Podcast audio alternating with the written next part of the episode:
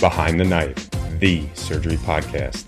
Relevant and engaging content designed to help you dominate the day.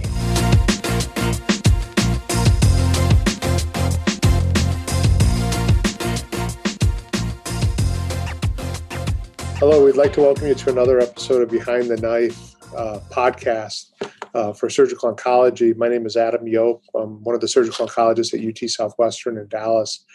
A pleasure, have a pleasure to be joined by uh, two up and coming surgical oncologists, uh, Dr. Gil- Gilbert Murimwa, uh, who's a research resident at UT uh, Southwestern um, in his PGY five year right now, and Dr. Caitlin Hester, um, who is a will be a new faculty member at the University of Miami as an associate, assistant professor of surgery uh, at the University of Miami in the Division of Surgical Oncologists. So, welcome to you both. So, today we're going to review um, the practice changing MSLT2 trial. The multi center uh, selective lymphadenectomy trials are quite monumental in the management of how we, we treat patients and how we care for patients with melanoma they're really high level, and I think everybody will agree, high impact research, um, and should serve as an example how clinical trials in the United States with multi institutions should really be conducted. Uh, prior to delving right into the second MSLT, t- MSLT trial, I think it's probably important that we really lay the framework by outlining the first MSLT trial. Uh, so, Caitlin, really, what was the aim of the first MSLT trial? This trial really aimed to determine if sentinel node biopsy could be used to identify patients with clinically occult nodal metastases and whether immediate completion lymphadenectomy among those who were uh, who did have uh, positive sentinel lymph nodes yielded improved outcomes compared to nodal observation without sentinel lymph node biopsy. Gilbert, what patients? It's always important when we talk about clinical trials about the applicability um, to the greater population at large. And really, it's what patients were included in this study and who, who was excluded, more importantly. So, any patient with primary cutaneous melanomas greater than one millimeter in thickness and who had clinically and radiographically node negative disease were eligible for randomization. Patients were stratified by thickness, with thin melanomas were considered less than 1.2 millimeters, Intermediate thickness melanomas were considered 1.2 to 3.5 millimeters, and thick melanomas were considered greater than 3.5 millimeters. The patients also required a life expectancy of at least 10 years from the time of diagnosis, excluding their diagnosis of melanoma. So they needed to be in reasonable health. Exclusion criteria included prior wide local excision with specific margins included in the design, melanoma of the eye, ear, or mucous membranes, melanomas that included in transit lesions, clinically positive nodes, or metastatic disease, among others. The study included 2,001 patients between 1993 and 2012. Yeah, so it was a pretty all-inclusive study. Can can you really delve into more, Caitlin, about how how the two cohorts of patients were randomized and how they were stratified? Yeah, the patients were randomized in a 60 40 ratio to receive excision of the primary melanoma plus a sentinel lymph node biopsy or wide local excision with clinical observation. If the patients had a positive node on sentinel lymph node biopsy, if they were in that arm, the patient would have a completion lymphadenectomy within 140 days. Patients in the observation group did not undergo sentinel lymph node biopsy. Surveillance for this arm included clinical exam, blood testing, and chest x ray every three months for two years, every four months during year three, and then every six months during, during years four through five, and annually thereafter. Surveillance could include routine nodal ultrasound, PET, or CT scan, depending on the site preference. False negative sentinel lymph nodes were considered those nodes that were negative initially, but did develop nodal recurrence during the surveillance period. And what was the primary endpoint of this MSLT1 trial? The primary endpoint was melanoma specific survival. Secondary endpoints included disease free survival, survival with tumor positive or tumor negative sentinel lymph nodes, and the incidence of sentinel node metastasis as compared to the incidence of clinically detected nodal mets. All right, Dr. Hester, we'll give you the the most important thing. What was the takeaway? What what should the audience take away from the MSLT1 trial? They found that among patients with melanoma of intermediate thickness, so those with uh, 1.2 to 3.5 millimeters thickness, there was improved melanoma specific survival on, among patients in the sentinel lymph node biopsy and completion lymphadenectomy group compared to the clinical observation group. This held true even when including those false negative sentinel lymph node biopsy patients who had a delayed lymphadenectomy performed. The primary endpoint, melanoma specific survival, was 66% in the immediate lymphadenectomy group compared to 54% in the observation with delayed lymphadenectomy at four years. Their follow up data that was published in 2014 confirmed that this survival advantage persisted at 10 years 56% in the sentinel lymph node group and 42% in the observation group. Importantly, there was no difference in survival among those who had no ne- node negative disease. So finally, we have a positive study for the subset of patients who had intermediate thickness melanomas. More importantly, did this translate, Gilbert, do you think, into eh, clinical practice changes? Yeah, I think it definitely did. Um, following this trial, the Joint Committee of the SSO and ASCO issued an evidence based guideline that recommended sentinel node biopsy be performed for all melanomas with intermediate thickness in consideration of the procedure for patients with thick melanomas. And this is where we really get into the really cool part about this study group. They took these results, and more importantly, they formed a hypothesis and posed another question really, is the survival benefit found in MSLT1 rooted in the fact that the sentinel lymph node dissection itself was therapeutic or was it really that completion lymphadenectomy was needed for the survival advantage seen among these patients with intermediate thickness melanomas? So let's further, let's dive into the featured journal article. So, Gilbert, put you back on the spot. Who was included in this study, and, and, and really what were the cohorts made of? So, in the MSLT2 trial, there were 1,934 patients included. They had to have primary clinically localized cutaneous melanoma 18 to 75 years of age, and had ECOG scores of 0 or 1. Again, a non melanoma related life expectancy greater than 10 years was needed, and the patients also had to have a positive sentinel lymph node. The positive sentinel lymph node was not an inclusion criteria of the MSLT1 trial. These patients were randomized one to one to either immediate completion lymphadenectomy, which was within 140 days of sentinel node positivity, or nodal observation with ultrasound after sentinel node positivity. So, Dr. Hester, what was the criteria for lymph node positivity within this trial, as it's very important? And really, what were the study endpoints? Sentinel node metastasis was, was determined by means of standard pathologic assessment with immunohistochemistry or via uh, PCR assessment.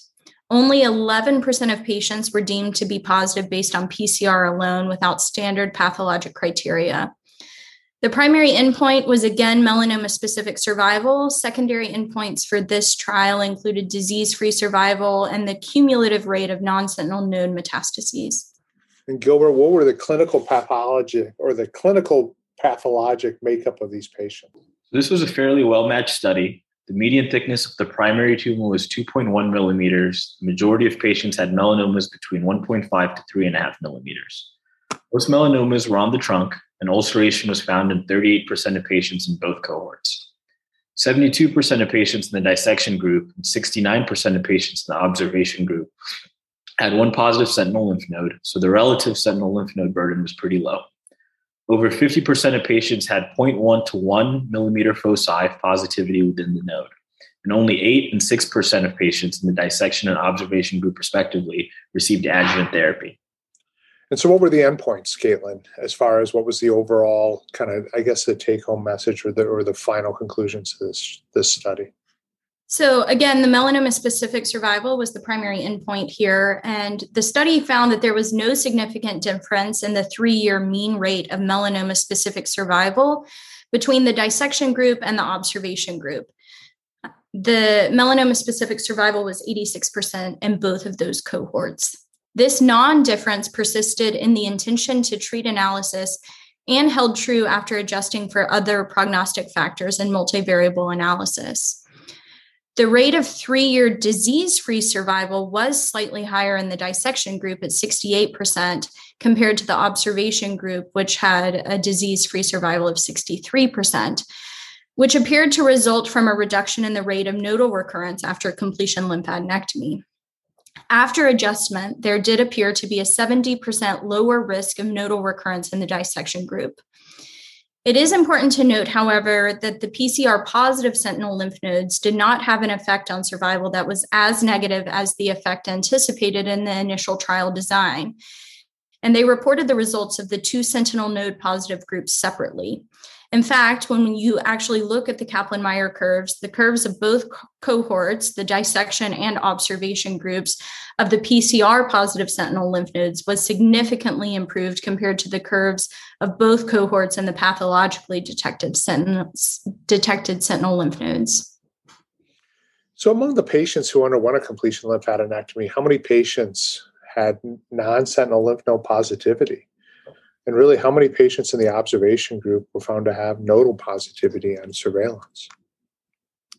So 11.5% of patients in the completion lymphadenectomy cohort had non-sentinel lymph node positivity. Over time, with positive lymphadenectomy recurrences included, the rate of non-sentinel node positivity was 20% at five years. In the observation group, there was a higher rate of positivity with 26% at five years. What were the clinically relevant adverse events rates in each cohort, Caitlin? Adverse events were more common among the patients who had a completion lymphadenectomy than in those that were observed. When discussing lymphadenectomies, it is critical to counsel your patients on the rate of lymphedema. And in this trial, a total of 24% in the lymphadenectomy group and 6% in the observation group uh, reported lymph, uh, lymphedema. 35% of these patients that did have lymphedema experienced moderate to severe lymphedema. So, lymphadenectomy is not a benign procedure, and it's important to counsel your patients on that. So, as with any trial, there there are critiques, and kind of no, no trial is perfect. So, Gilbert, what are some of the critiques that you can think of about this trial? The main critique uh, really here is that the patients in the study had a very low volume of disease, with over 80% having only one positive sentinel lymph node or a PCR only positive lymph node. Um, and that this might really not be applicable to more advanced disease with higher lymph node burden. Um, still, though, the trial shows that in patients with low burden lymph node disease, observation can be safely offered to these patients um, if they understand the risk of local recurrence and what nodal surveillance entails so I really think that the two MSLT trials, I mean, really kind of are the are the perfect way to do trials, in that you you find an answer um, in one trial, and it leads to hypothesis generating for the additional trial. Um, to ask other questions and really determine what's the best for our patients, especially as melanoma care really has evolved over the last 20 years. I think melanoma, both melanoma and breast, are really, they do really great jobs at this. So as our as part of our our usual behind the knife uh, podcast ending, we always give Dr. Hester the final word. Thanks. Um, I think it's really important for listeners to understand that these data and recommendations only apply to patients who have occult lymph node positivity, especially the MSLT1 trial. Patients were excluded if they had clinically positive or radiographically positive lymph node disease. So, the standard of care for patients who have clinically positive nodes is a completion lymphadenectomy or a complete lymphadenectomy. However, with the increasing use of Im- immune checkpoint inhibitors or targeted therapies in the, neo- in the neoadjuvant setting in stage three melanoma, the natural next step in trial design would be to determine if lymphadenectomy could be deferred among patients who have a, a PCR following uh, neoadjuvant therapy or pathologic complete response following neoadjuvant therapy. But those data are not available in real time, and such treatment should only be performed in the context of clinical trials. So, the take home message for now is for patients who have occult lymph node positivity, observation is safe. But for any patient who has clinically positive disease, they do need a lymphadenectomy as part of their treatment plan. Any further words, Gilbert? Uh, no, I think Dr. Hester uh, wrapped it up very well. I think, um, again, this is just a great example of uh, how a nicely structured and ran trial can, can be completed here in the United States. I, I wholeheartedly agree. And I, again, once again, I would like to thank both of you for joining us. Um, It's just you guys are the future of surgical oncology. Be sure to check out our website at www.behindtheknife.org for more great content. You can also follow us on Twitter at Behind the Knife and Instagram at Behind the Knife Podcast. If you like what you hear, please take a minute to leave us a review. Content produced by Behind the Knife is intended for health professionals and is for educational purposes only. We do not diagnose, treat, or offer patient specific advice. Thank you for listening. Until next time, dominate the day.